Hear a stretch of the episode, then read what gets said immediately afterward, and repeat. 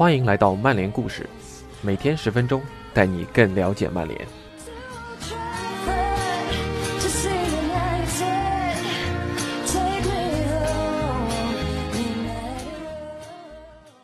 今天给大家带来的故事是德怀特·约克1998年加入曼联背后的故事。随着1998年的夏季转会窗口临近关闭，留给曼联去寻找另一名前锋的时间也所剩无几。一年后将被分爵的福格森，当时他的麾下已经有了安迪·科尔、谢林汉姆和索尔斯克亚，但他还想要另一种类型的前锋。克鲁伊维特被认为是红魔的头号目标。荷兰人尽管只在 AC 米兰待了一个赛季，但有传言称他会出现在转会市场上。然而，他以八百七十五万镑的转会费去了巴萨，和他的前阿贾克斯主帅范加尔重聚。人们猜测，上述提到的曼联前锋可能和之前一样，会成为新前锋交易的天头。当得知福格森盯上了德怀特·约克后，阿斯顿维拉主帅约翰·格里高利回敬道：“我不想要任何他们不要的东西。如果一个球员对曼联来说都不够好，那他对维拉来说就更不合格了。”事实上，格里高利没想过让这名特里尼达和多巴哥的国脚转会。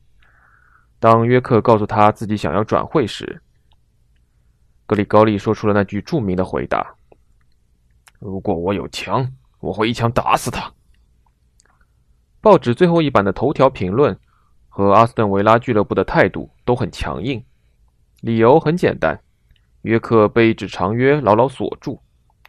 我还记得签约那天，我和他聊过，当时我还在 Club Call 工作，那还是汽车电话的时代，要听清他在说什么并不容易。但当我听明白时，他总是显得很放松，就像之后每次我有幸和他在曼联共事一样。即便约克本人非常想要加入曼联，但事情还是陷入了僵局。那时，诺丁汉森林的范范霍伊东克为了转会持续罢工，已经引起了轩然大波。因此，约克并不愿意跟风，像他那样。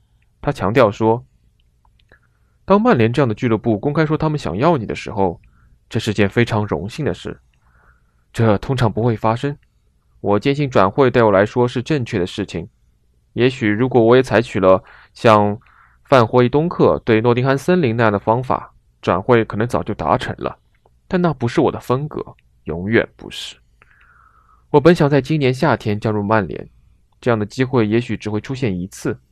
我已经把我的想法告诉了主教练和俱乐部的董事会，希望得到他们的理解。约克参加了对阵埃弗顿的比赛，和阿斯顿维拉一起开始了新赛季的征程。留给交易达成的时间不多了，而要让维拉同意这笔交易，需要花费创纪录的一千二百六十万镑。